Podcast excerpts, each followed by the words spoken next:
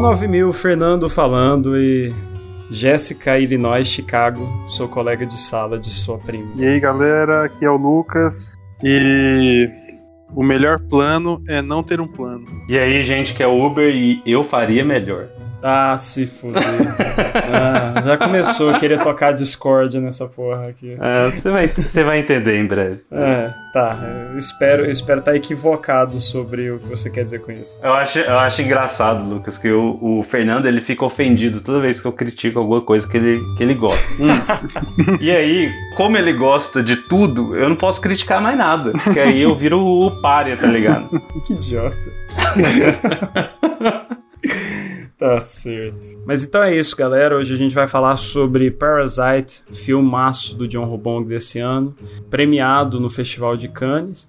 Levou a premiação principal da casa, que é a Palma de Ouro. E não sem motivo, a gente vai discutir aqui agora os motivos pelos quais a gente julga, ou é, pelo menos eu acredito que a gente julga esse um filme excelente do diretor. E todos os fatores que estão sempre envolvidos na sua filmografia. Bora começar?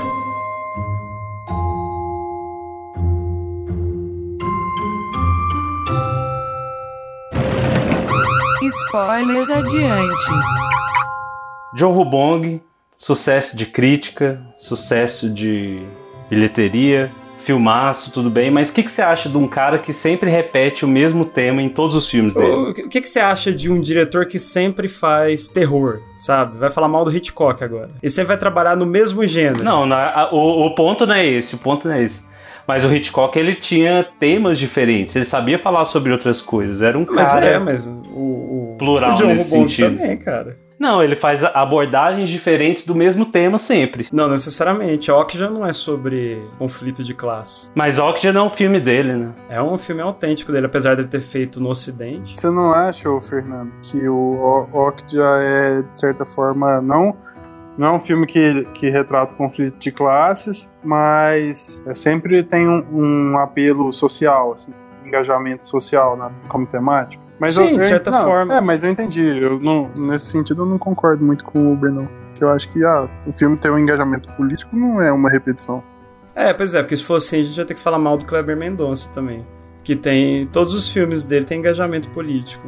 O Aquarius, o, o Som ao Redor, o, de alguma, alguma esfera, né? O Bacurau. Mas o Snowpiercer, por exemplo. Snowpiercer é diretamente um filme sobre classe. Concordo que ele tem essa, essa denotação explícita durante o decorrer da história. Mas assim, eu acho que o mérito de um diretor não é sobre, não é qual é a extensão, a, a diversidade de temas que ele aborda, é como ele consegue abordar eles de forma diferente. Então, se você comparar Snowpiercer com esse filme, são filmes completamente distintos, até formalmente falando. Só de mudar o contexto, é, a atmosfera, acho que automaticamente a sua leitura sobre o filme já vira outra, assim, tipo, sei lá, se a gente for Uhum. falar. É a sua percepção também. É, a sua percepção. Se a gente for falar de, de uma luta de classe no mundo contemporâneo, igual é, retrata o Parasite, e uma luta de classe, sei lá, na é, contexto Segunda Guerra Mundial, a gente vai falar de dois assuntos totalmente distintos e vai- vão ter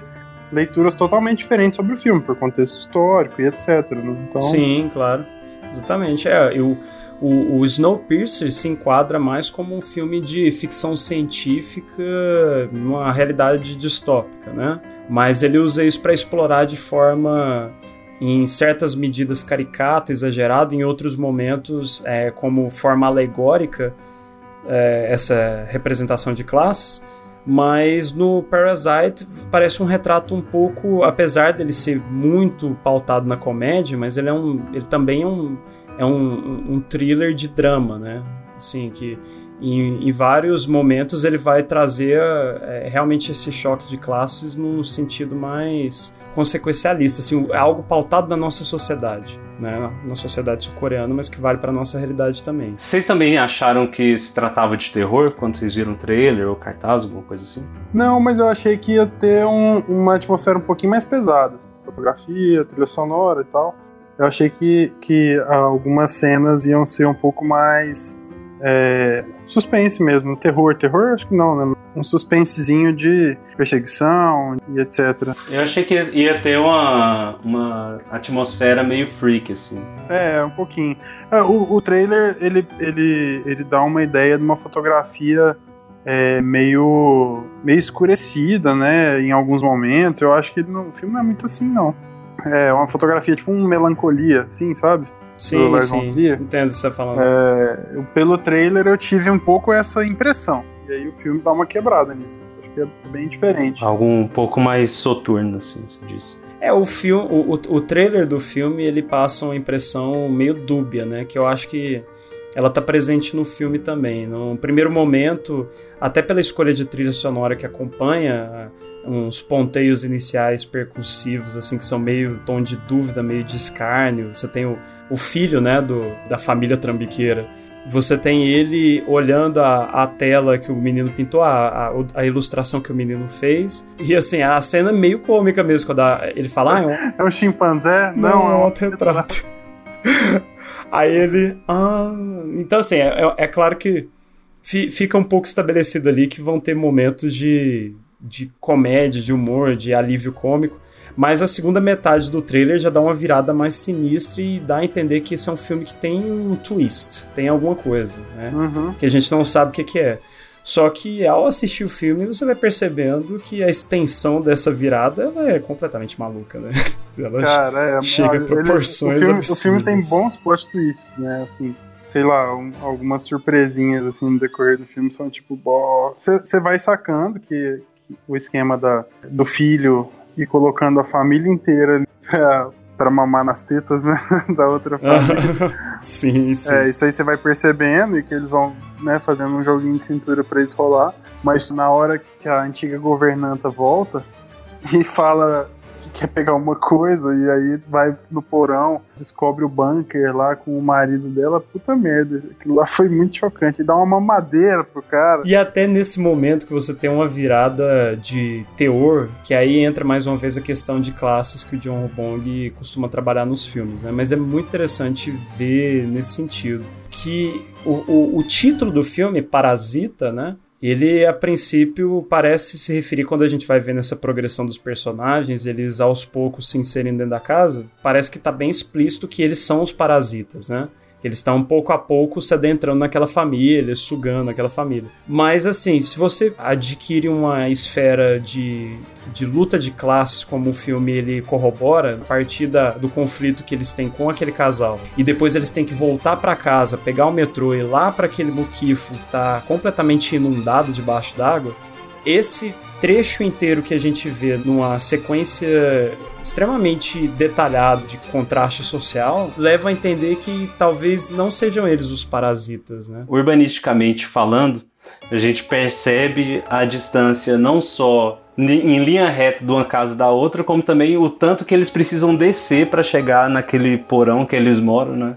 E isso é literalmente visto assim em diversos takes. Eles pegam um túnel, desce, para debaixo do viaduto e a chuva e a chuva caindo e tal. E quando chega na casa deles, que é o ponto mais baixo da cidade, ainda tá inundado, sabe? É, é não tem como você não se compadecer com essa galera, sabe? O que, que eles estão tentando fazer para uma ascensão literal. Fernando, sobre isso que você estava falando, eu achei interessante também. Essa questão deles, tipo, deles talvez não serem os parasitas, eu tive uma leitura diferente, porque no primeiro momento, é, igual você falou, a, a construção que a gente faz dos personagens é que eles são parasitas da família. Eles estão agindo como parasitas ali, tipo, se aproveitando da família. E no segundo momento, não é que eles não são os parasitas, na minha leitura. No segundo momento, é, é que a sociedade os trata como parasitas. E o fato deles serem parasitas da família é quase uma consequência disso. E não necessariamente que a, sei lá, a, fa a família rica seriam os parasitas de algo maior ou etc. A minha leitura foi mais nesse sentido. É tipo assim, naquela hora, igual o Uber falou, que eles vão descendo e vão quase que pro esgoto da cidade. É tão baixo que a, a você precisa subir para usar a privada. Exatamente. Nossa, isso é muito zoado. Pois é. Aí essa, eu tive um pouco mais dessa leitura, assim. Tipo, eles é, eles são parasitas consequentes, sabe? Tipo, Sim, no primeiro sentido. contexto, eles não são os malandros. Só simplesmente os malandros que estão se aproveitando. Eles, eles agiram né, de maneira malandra. Né? Sim, claro. O buraco é mais embaixo, literalmente. É, porque eles não são incapazes assim também, né? Você vê que eles são pessoas capazes de se virar e são pessoas inteligentes, articuladas, né? E assim, de certa forma, capacitadas a ponto de passar essa impressão, né? Então eles têm um, um certo é, preparo, assim, né? Tipo, eles não são totalmente tapados. E você vê essa, galera sendo obrigada a dobrar a caixa de pizza para conseguir comer, sabe? Conseguir o mínimo de dignidade. assim. Eles não deixam um maniqueísmo explícito dentro dessa narrativa. O John Bong toma muito cuidado com isso. É, na maioria dos filmes dele, de nunca tentar pintar um lado como o único lado correto, porque a gente tá do lado de personagens que são realmente trambiqueiros, cheios de falcatruas, não dá para você virar e, e considerar eles corretos. É, cometem até alguns excessos, assim, né? Sim, pois é. Mas assim, o é, olhando para essa ótica de parasitismo, é como se eles fossem é, forçados socialmente, de certa maneira, a lidar com as outras pessoas dessa forma para poder conseguir algum tipo de ascensão, ou eles vão ficar o resto da vida ali recebendo água de chuva.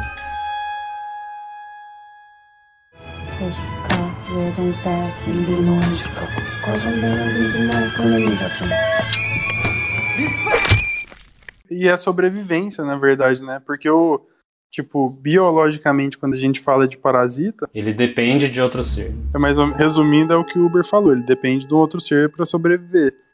É, então tem, tem formas de parasitismo na natureza, né? Protocooperação, blá blá blá. Mas, mas é, uma, é uma interdependência, assim. Então, é, tudo que eles, que eles fazem no filme, por mais radical que seja, é de certa forma uma questão de sobrevivência. Pois é, mas olha só, olhando por esse lado, aí você pensa a família do casal. Os ricos, né? Os Park. Pois é, os Park. O que aqueles caras conseguem fazer sozinhos?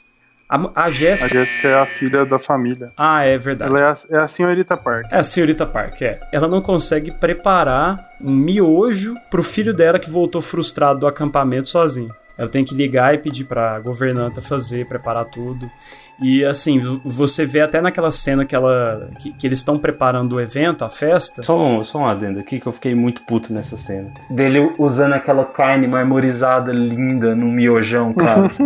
Nossa, eu fiquei revoltadíssimo. revoltadíssimo.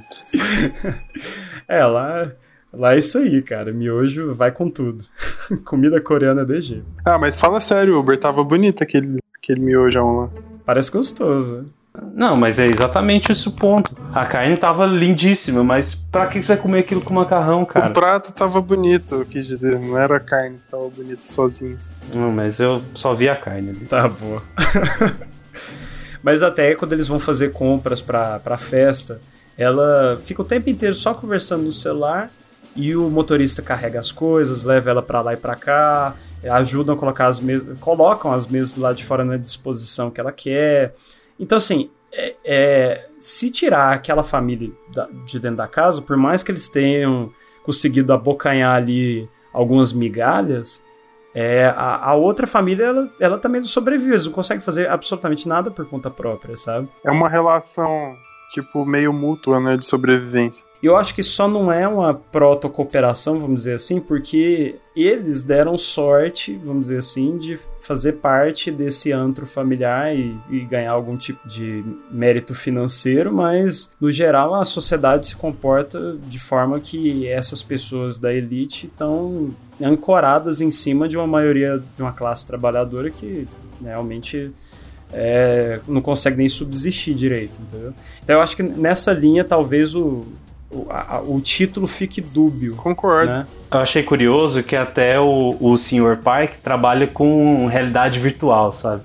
Então, assim, ele tá tão imerso numa realidade que não é daquela galera que isso é, é visto como uma forma de simbolismo para essa visão completamente fora da realidade que ele tem do mundo que a outra família está inserida. Né? Interessante, é, faz sentido. Uma coisa que eu achei interessante, vocês devem ter reparado também, é que o, o filme não retrata a família Park como uma família arrogante por ser rica. Tem pequenos, é, pequenas atitudes assim que são gatilhos para acontecer o que aconteceu, né? Tipo, o, o- tipo o simples fato do do Sr. Park falar que, que o cara fede lá, né? Tipo, Sim, e, pois é. e isso irritar ele. Mas em poucas. É o prefeito de Curitiba esse aí. Tem vontade de vomitar que não gosta de cheiro de pobre. E foi Sério? eleito ainda. Rolou isso? Aham, Caramba. falou. Em poucas cenas eles. é, aliás, em nenhuma cena do filme eles são retratados com, com atitudes arrogantes, tipo assim, aquele estereótipo do. Tipo, ah, do. O cara é rico e tá pisando no, no mais pobre, assim, eu acho que Só por pisar. Só né? por pisar, é. Só vou te humilhar porque eu sou mais rico, sabe? Eles constroem uma, uma relação da família Park com, com a outra família. Cara, tá, tá foda esses nomes, hein? É, pois é. Eles constroem uma, uma relação que. que Tá tipo assim, a família Park é aqueles pobres. é, É a família Kim. É a família Park e a família Kim. o filme constrói um, um contexto em que a família Park e a família Kim tem uma, uma. A família Park tem uma compaixão pela família Kim. Tem uma simpatia. Tipo assim. Tem pena, né? Não, mas, mas é, é uma, uma questão, Uber, que tipo, é- não, é, não é pena, pena. Porque eles, a família Park enxerga, até certo ponto, o filho da família Kim como alguém super preparado, que tá ali, tipo, o, o amigo do. O amigo dele, que era o antecessor dele, né? Alguém que, tipo assim, que é quase da mesma classe social que eles. É, na Não, verdade. acho que não. Não, é, mas ele- eles não enxergam ele como eles como eles realmente são. Não, claro, mas a, a dá a entender que esse Min, ele é meio classe média mesmo, é amigo deles de colégio, desse mesmo contexto. Eu tive a impressão de que ele era outro dos golpistas, saca? Porque quando ele chega pra conversar com o, o Kim Kyu, ele chega e e fala assim: Ah, tem uma menininha lá que ela é bonitinha, um dia ela vai ser minha namorada, sabe? Não sei se você lembra- vocês lembram disso. No comecinho, eles estão na porta daquela loja de conveniência lá. É, eles falam assim: Ó, vi primeiro, entendeu? Sim, Aham. o cara furou o olho bonito, assim, foi na primeira, né? Mas o Min, que é esse cara, ele, ele faz, ele dá a indicação direta e a partir disso eles entram. Então também mostra um pouco como essa relação ela acontece através de proximidade, de conexões, mas ela não é uma coisa muito de mérito mesmo. Tanto que quando eles trazem, quando o Kim traz o, o diploma falsificado dele, a, a Uhum. Park, a senhora Park, ela não dá nem muita moral. Ela coloca de lado e vai conversar com ele. Não, tá, isso aqui não me interessa tanto. Eu quero saber, quero saber sobre como você faz e tal. Enfim, quero observar a sua aula. É, é claro que ele consegue se garantir lá dentro porque a qualidade do trabalho dele, no fim das contas, impressionou ela pela lábia. O cara é realmente um. Tem um streetwise ali, meio Darren Brown quase, sabe? Impressionante. Mas, mas assim, a- apesar disso, um- o ponto é que eles conseguiram entrar, se inserir dentro da família através de uma indicação de alguém que já estava inserido. Então, essa ascensão social, se ela fosse tentar acontecer por forma meramente meritosa, ela jamais aconteceria, né? E ainda assim, é uma ascensão, é uma ilusão de ascensão, porque o, o espaço que fica delegado para eles ali dentro da casa, eles acham que são donos, mas como a própria senhorita, a senhora Kim aponta, se o casal entrasse pela porta da frente naquele momento, eles iam se esconder feito baratas, né? O senhor Kim ia se esconder feito baratas. Ele fica puto com isso porque ele é extremamente orgulhoso. É. Ele é, é o primeiro momento que ele até quase rompe um acesso de violência, mas ele se controla. Você vê que ele, ele pega a esposa pelo colarinho, faz que vai bater e finge Uhum. que tava brincando. Mas a cena ela é construída de forma que você não acredi- acredita muito que ele tava No brincando. final comprova que ele não tava brincando. Exatamente, que ele se segurou ali, mas ele, ele poderia ter feito uma, uma cagada, sabe? Poderia ter batido nela.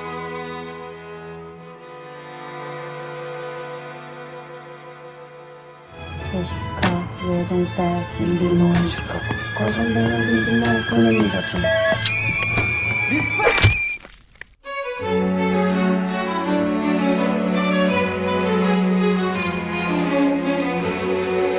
essa, essa questão então de classe ela vai permeando o filme inteiro como um, um tema principal, né? Esse aspecto é um dos mais trabalhados com diversas nuances, assim, de uma forma bem interessante. Que não seria novidade, né? Então, pois é, não seria uma novidade, não seria uma novidade ele trabalhar esse tema, mas ele não trabalha da mesma forma que ele trabalha no Snowpiercer. Né? Eu, eu tô brincando, eu disse aquilo só pra inflamar vocês. That's a big fucking lie. Tá bom, tá bom. Funciona, funciona sempre. Funciona.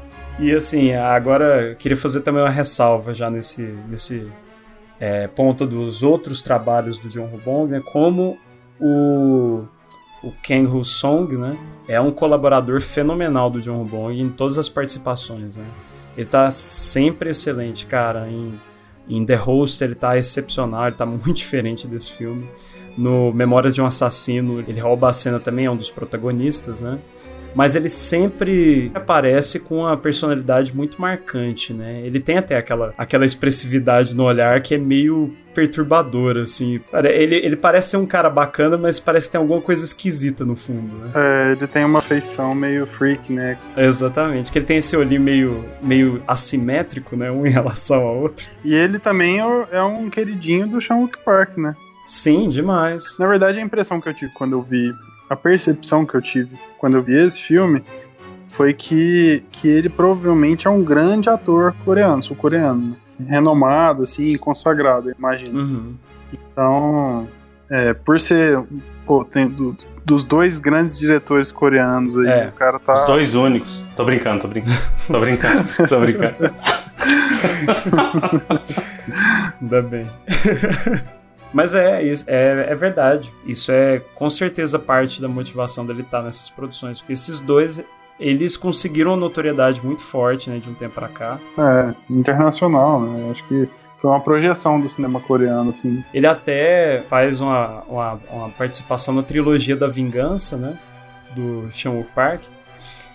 No Sympathy for Mr. Vengeance. O primeiro da, da, sequência de filmes que ia estourar ali posteriormente com Old Boy. Na verdade, não é a inauguração dele na, nas parcerias com o Sean Park, né? Porque antes ele tinha feito o JSA, que é um filme excepcional também, mostra... Esse é aquele da fronteira entre as duas Coreias, não é? Exato, é.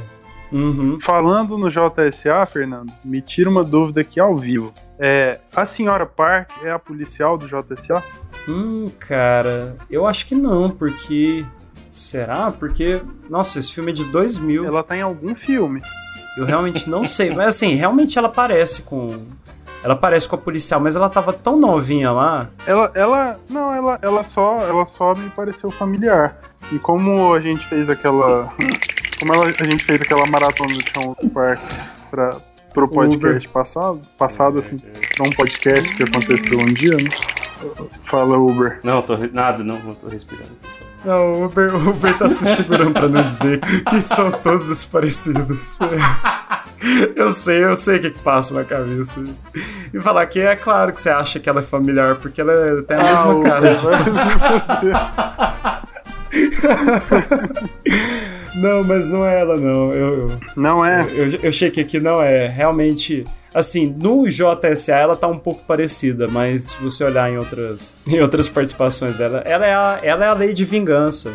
Ela é a lei de vingança? Ela ah, é. então pronto. De lá que eu conheço ela, só confundi um pouquinho.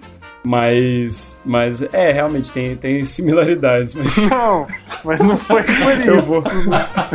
Pelo amor de Deus. Eu não vou entrar nesse, eu não vou entrar nessa questão, cara.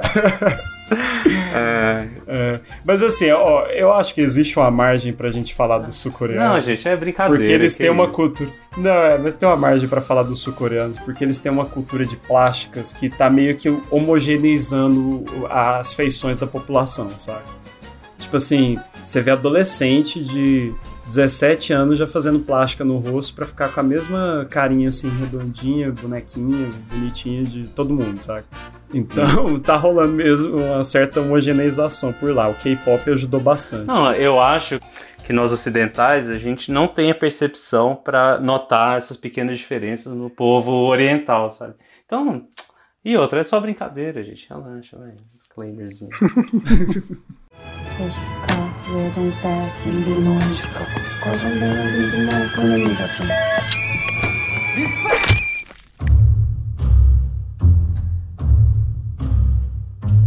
as habitações, as casas, elas também se tornam espaços cênicos muito relevantes para essa narrativa se desenrolar, porque é, elas explicitam de forma escancarada esse, essa relação de classes distintas, né? Não só pela setorização, como você já comentou, Uber, né? a setorização, a, o posicionamento né, dentro da cidade, né, urbanisticamente falando, mas também pelo, é, pela diferença de você ter uma casa projetada né, arquitetonicamente por um arquiteto famoso, Nansung, que, ou Nangung, né, que inclusive é um arquiteto real existente. Né? Ah, é? Pô, não sabia. É.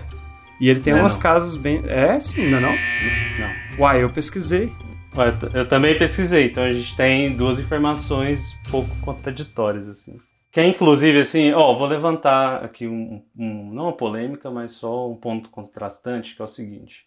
Eu, eu não gostei dessa casa dos parques, falando como arquiteto. Sério? Mas eu acho que é uma casa muito impessoal, assim, sabe? Se fosse uma galeria, ok, seria uma, uma bonita. Mas como casa, assim, ela tem uns espaços muito amplos, ela tem o, uma proporção que não é a proporção de uma casa para ela ser confortável, é uma proporção de uma casa para ela ser vitrine sabe? E aí eu fiquei um pouco incomodado com isso, porque assim, a gente arquiteto tem que ser chato com isso, não basta ser bonito, né? E aí eu fui pesquisar e a informação que eu achei é que na verdade ela foi uma casa projetada não por um arquiteto, mas pelo designer de produção do John Rubong, sabe? Então assim, as proporções dela, elas são proporções já feitas não para você se sentir confortável lá dentro, mas sim pensando uma casa cinematograficamente, sabe? Então, o pé direito é um pouco mais alto para se enquadrar melhor na proporção uhum, das lentes. Entendi. E, e os espaços são amplos para ter uma profundidade de campo maior. Então, assim, ela é um set de filmagem, ela não é uma casa. Sim, faz sentido. Faz sentido. Nossa, mas é, é, eu, eu tinha. Eu lembro que da primeira vez que eu olhei, eu vi que tinham outras casas similares a essa. Assim, parecia que o arquiteto era real. É, e pelo que parece, que algumas, alguns resultados da pesquisa saem em coreano meio complicado. Mas parece que existe um fotógrafo de arquitetura que chama Namgung Sun, que é um né, homônimo, mas é uma coincidência só. Acho que o arquiteto do filme não é real, não. Então é isso. Ah, volumetricamente, externo, achei tipo assim, uma casona de Alphaville, só arquitetonicamente nada demais. É, não, eu, eu, eu, entendo. Realmente, assim, ela é uma casa até que, quando você olha de uma perspectiva externa, ela parece muito, muito encavalada em várias camadas, meio cheia de... de... Ela, não, ela não tem uma unidade formal muito clara, né? Em alguns ângulos específicos ela parece ter, mas... Se você olha ela, por exemplo, numa perspectiva mais isométrica, ela parece meio encavalada demais. E ela, ela realmente ela ressalta uma certa suntuosidade da família, uma preocupação menor com o conforto e com essa pessoalidade das relações cotidianas mesmo, de uma forma que fica tão explícita que eles não têm nem ciência de que existe um túnel subterrâneo dentro da própria casa, sabe? Isso é um puta de um sintoma de que eles estão morando numa casa é, impessoal demais para eles. Até a relação da, da esposa com o marido é uma relação extremamente patriarcal, na qual ela é praticamente uma súdita dele, né? Ela se sente constrangida quando alguma coisa sai errado e o marido dela tá chegando e ela precisa, ela, ela precisa agradar ele o tempo inteiro. Mas, provavelmente é um pouco uma certa herança do tradicionalismo também. Não só sul-coreano, mas que talvez lá tenha algumas raízes mais, mais recentes, né? Mas é, eu acho que essa relação mais patriarcal, assim, ela ainda tradicional, ela ainda é meio enraizada na, em alguns países asiáticos, sabe? É, no, o Japão mesmo é bem machista, né? Sim, mas existe uma distinção clara entre os dois casais, né? Quando você vê o casal rico e o casal pobre, a esposa do casal pobre, vamos dizer assim, vamos, vamos falar casal rico para casal pobre para ficar mais. Ela tem as rédeas, né, das situações. É, bota, coloca o Cacantibes aí em algum dos pontos. Assim. tá, pô. Eu tenho horror a pobre! Mas, o, mas quando a gente vê nesse, nesse outro casal a relação, a relação familiar, ela é muito mais próxima, intimista, assim, de certa forma.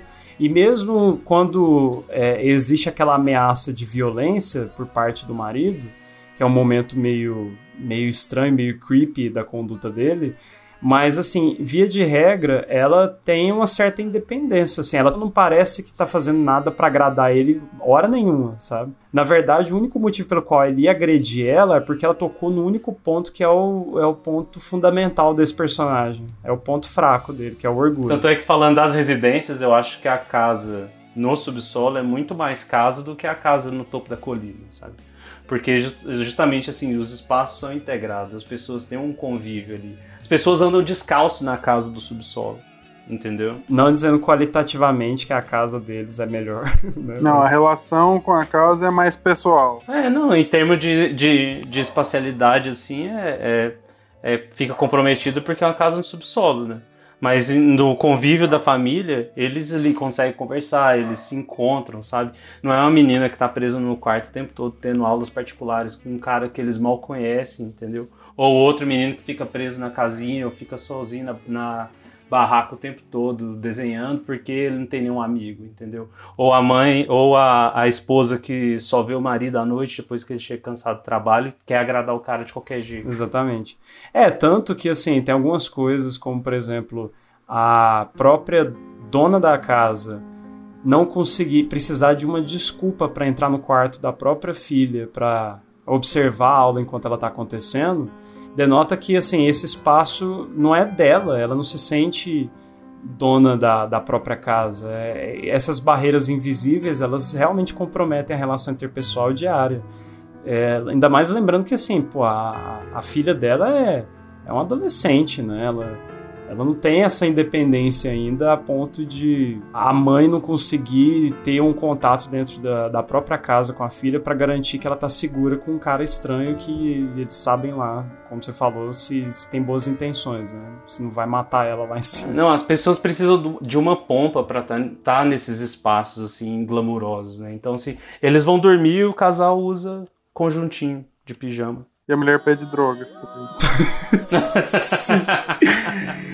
Que é uma cena de uma certa perversão sexual muito contida, mas ao mesmo tempo muito bizarra. é né? bizarro, é bizarro. E o cara querendo a calcinha da semana passada. É quase como se não pudesse partir deles essa perversão, a perversão externa que invadiu a casa, né? Mas eles querem poder se aproveitar disso pra trazer pro sexo. É muito estranho aquela cena, cara.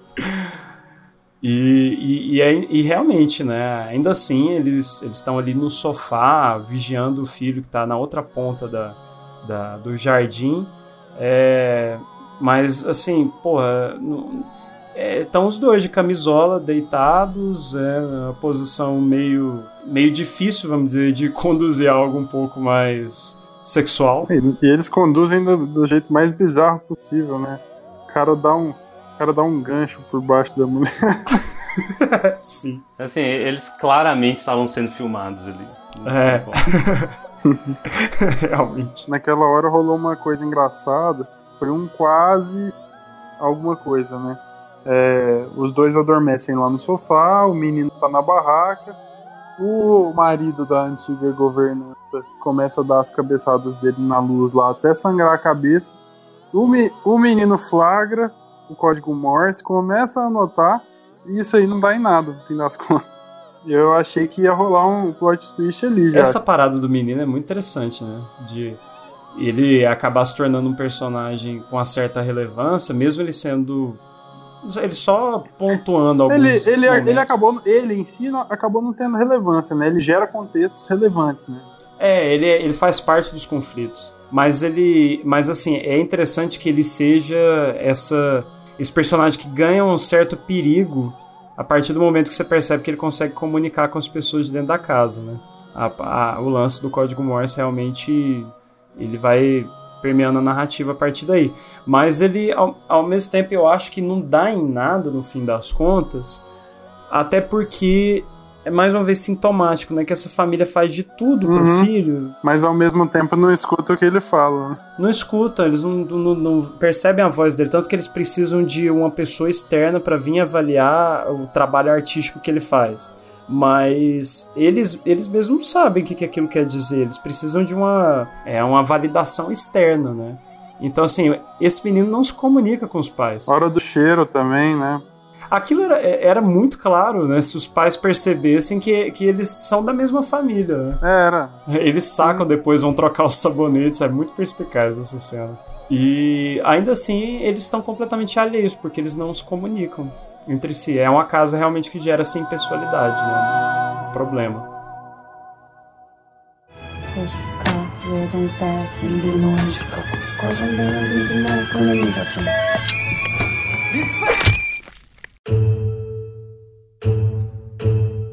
Mas eu acho que ela é meio sintomática mesmo da vida que eles levam, né? Eles são, assim. Eles têm uma, uma conduta social que não permite essa, essa interação intensa, vamos dizer, né? Familiar. É, e, e acaba que, sei lá, acho que eles, eles se enxergam como. Eles enxergam que, aquele tipo de relação ali como algo meio, sei lá, desnecessário, talvez, assim.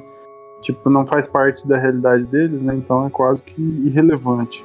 Não desnecessário, irrelevante. É, eles estão eles sempre muito preocupados com, com ah, essas questões externas.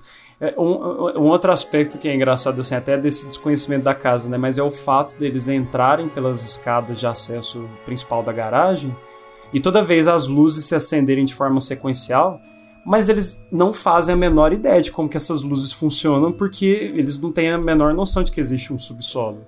Aí ela até comenta, ah, o sensor deve estar estragado. Que sensor, né? É um, sen, é um senhor, na verdade. Sensor o indivíduo, né? Cara, é muito, muito interessante mesmo, como eles estão alheios ao próprio funcionamento orgânico da casa. Até, mas assim, nesse ponto, né, de como a arquitetura influencia a relação dos indivíduos, até queria puxar como exemplo você, Uber. Hum, Porque você tem uma configuração na sua casa muito interessante, assim, meio peculiar e que a gente vê, a gente percebe que moldou a sua relação com sua família também, né? isso é verdade. Aqui em casa, por conta das diversas reformas mal feitas que foram feitas ao, ao longo do- dos anos, é, os quartos eles têm duas portas. Então é como se fosse um labirinto que você passasse pela casa inteira. Então é uma casa assim que não tem muita privacidade, mas a gente se dá bem aqui nessa casa que é como se fosse uma república. Assim. Então eu entro no quarto do meu irmão sem bater na porta, a gente, a gente convive, sabe? Então, nesse ponto, é muito mais a casa ali da família pobre do que da família rica, entendeu? E eu tô de boa com isso, acho que arquitetonicamente é uma experiência assim, muito Sim, sim. É, é interessante porque a gente percebe pela, pela proximidade do- da, da realidade de vocês que vocês são muito próximos como, como família, tipo, a relação de você e seus irmãos é muito de uma intimidade muito grande, eu acho que muito por conta da arquitetura da casa mesmo. Sim. É uma coisa que é meio inevitável, né? Mas eu acho que é é um exemplo que acentua como uma casa pode influenciar o comportamento das pessoas, né? Façam projetos com a gente. Vamos deixar aqui. Jabazinho. Inclusive, para quem não sabe, nós três somos arquitetos, né? O Lucas também, o Lucas Aka Gringo, a.k.a. Aca. Aka. e é, essa a gente percebe realmente, assim, como, como foi bem trabalhado no filme esse aspecto de distinção dos espaços. Né?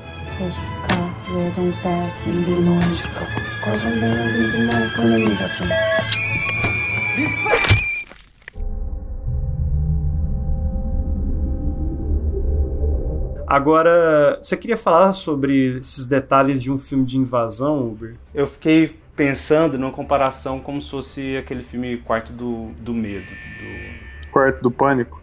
Quarto do Pânico, do David Fincher, né? Que assim, é, é você ver o espaço privado das pessoas serem invadidos não de forma abrupta, igual é nesse caso pelos bandidos, né? Mas assim, você sente um certo incômodo do lado da família dos Park, né?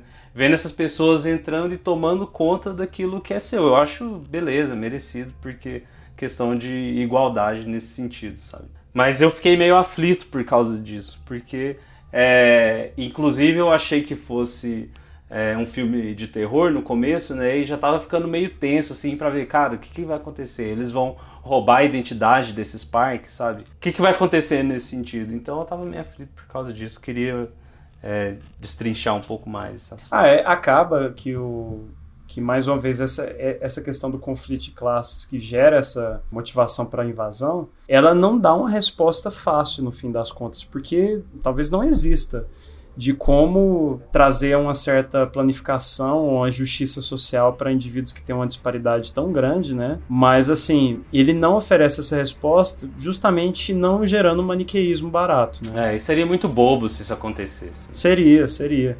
Os dois lados, eles têm os seus problemas visíveis ali, mas o excesso que a família dos Kim comete, que é criminoso no fim das contas, ele não gera uma resposta de tipo, ah, eles são verdadeiros merecedores. Ele meio que até justifica, de certa forma, o comportamento meio cuidadoso que o patriarca da família Park tem o tempo inteiro de, ah, não sei se a gente devia confiar, mas ele confia no fim das contas, mas ele, ele diz em um dado momento lá com a esposa dele que o, o motorista, o Sr. Park, o Sr. Kim, ele parece o tempo inteiro que vai ultrapassar os limites, mas ele nunca ultrapassa, isso é importante. Mas assim, ao mesmo tempo que isso soa segregador, né, de certa forma, é, ele, quando ultrapassa os, os limites, ele mata Ultrapassa de leve.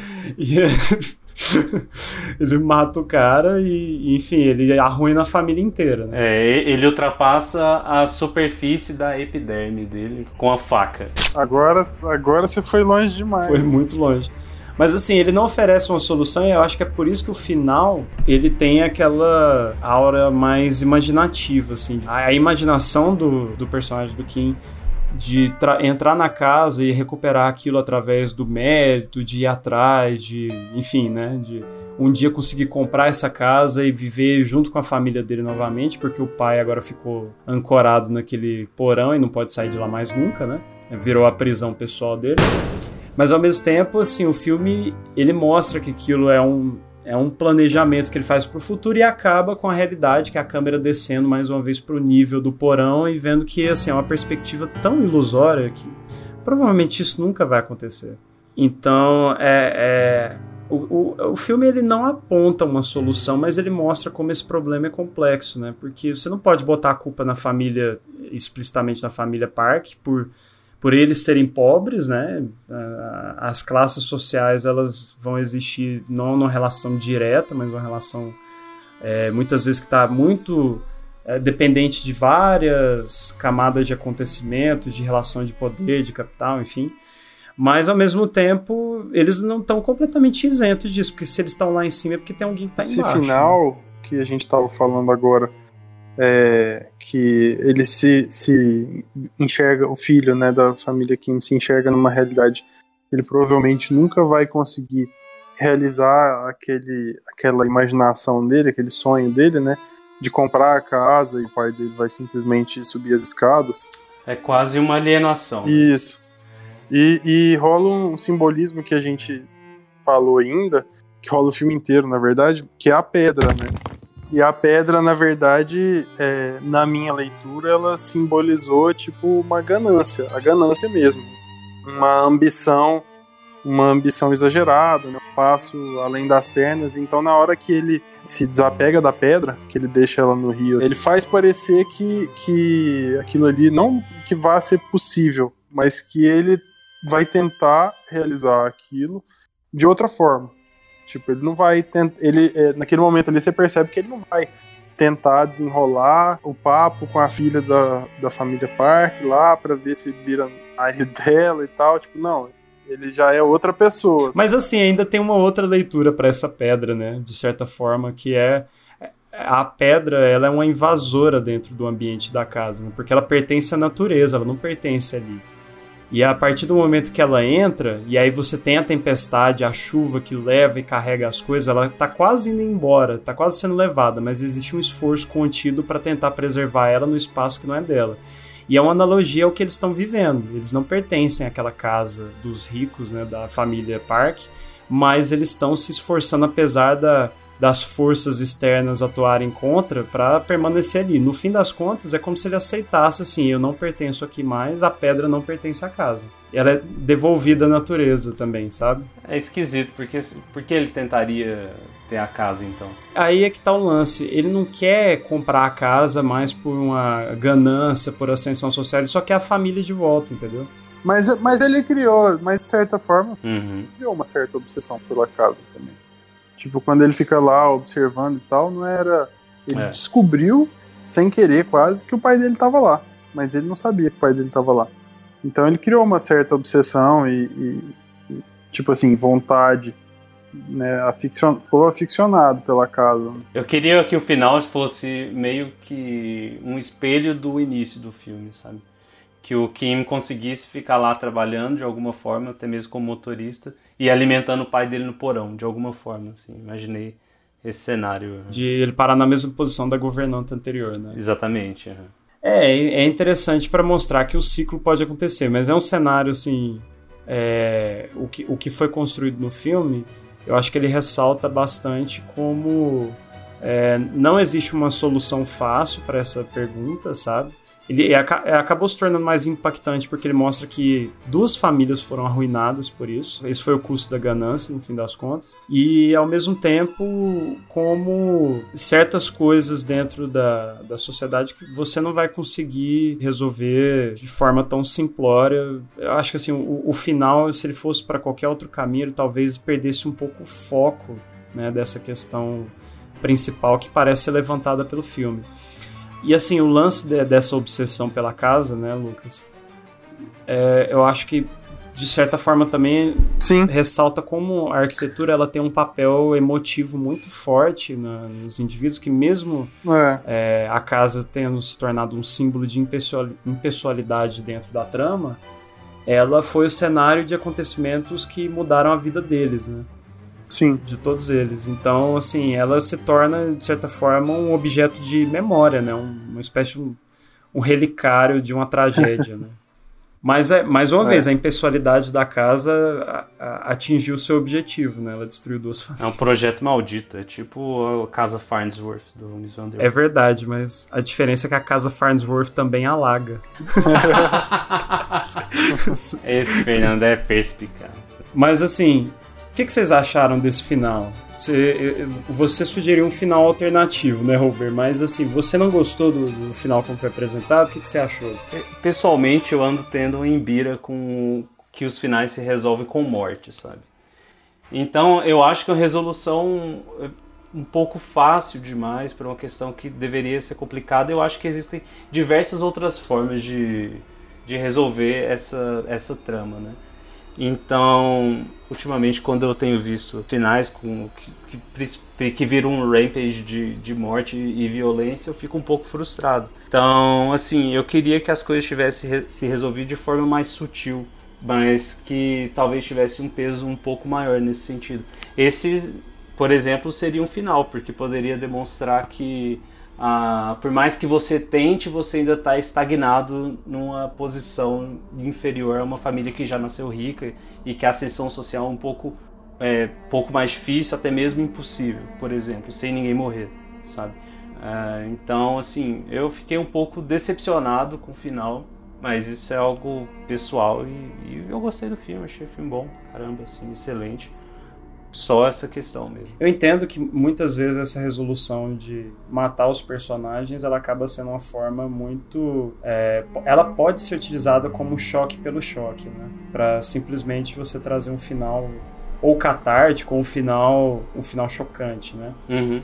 Mas, assim, eu, eu, eu gosto da aplicação dessa, de- desse recurso na história, no, no fim das contas, porque ele, ele também ressalta alguns comportamentos mais viscerais, né? Tipo, parte do que causa esse estopim final é inclusive a percepção de injustiça que muitas vezes leva a um comportamento criminoso dentro da sociedade. Eu acho que acaba se tornando outro comentário nesse sentido. Como é que um pai de família que tinha uma estabilidade é, emocional aparente, né, no, pelo menos nas interações convencionais, quando o orgulho dele não era colocado à tona, mas que parecia ser uma pessoa normal, bem inserida, comete um ato criminoso como aquele.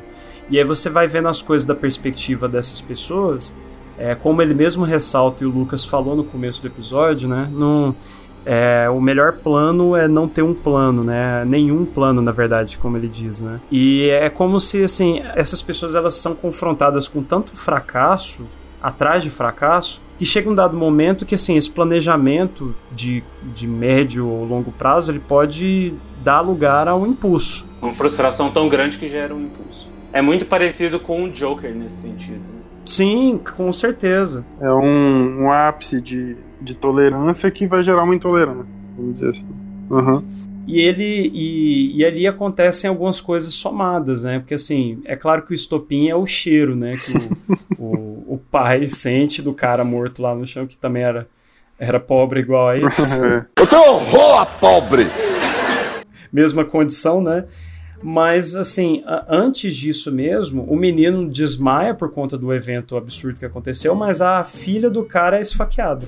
Nunca mais come bolo. Nunca mais come um bolo, coitado, duas vezes, né? duas Ali vezes não come bolo, nem, come nem cupcake, mas. Inclusive, no, no trailer do 2 tem esse molequinho com bolo. Tá bom, tá bom, tá bom. Tem um menino comendo um bolo. Beleza. Simbologia foda. Mas assim, antes disso, disso tudo, né? Do cheiro de pobre, ele, ele vê a, a filha dele é esfaqueada. É claro que eles não sabem que é a filha dele.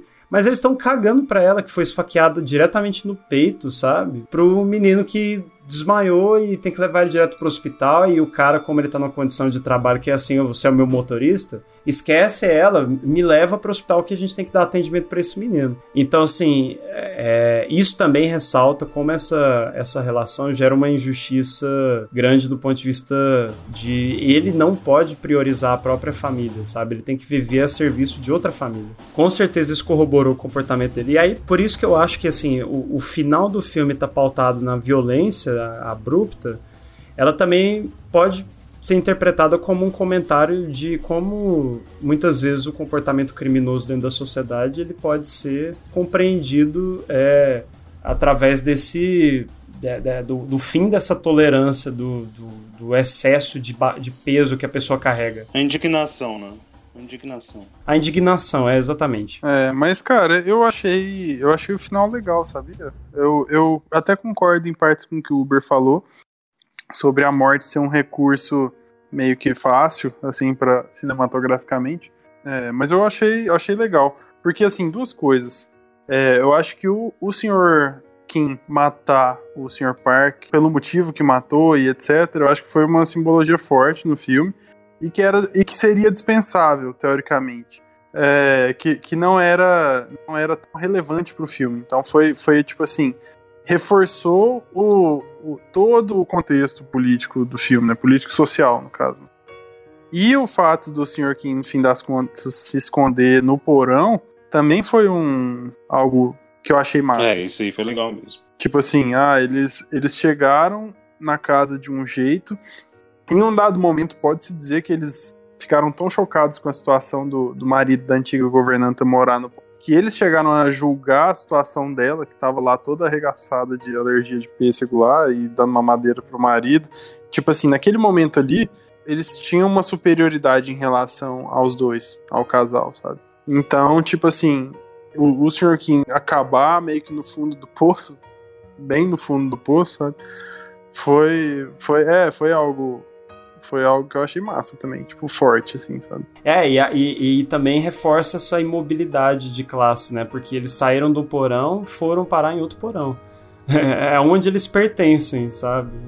É como se o filme estivesse dizendo isso, você pertence aqui, assim como a pedra pertence ao rio.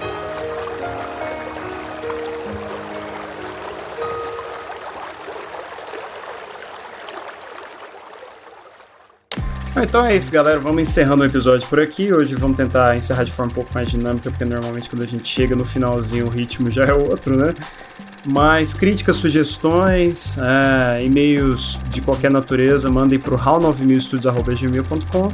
A gente tem nossos contatos, redes sociais ali linkados nos posts, né? No, no post principal. Instagram bombando agora também. É, bombando, uma palavra forte, mas tá lá funcionando.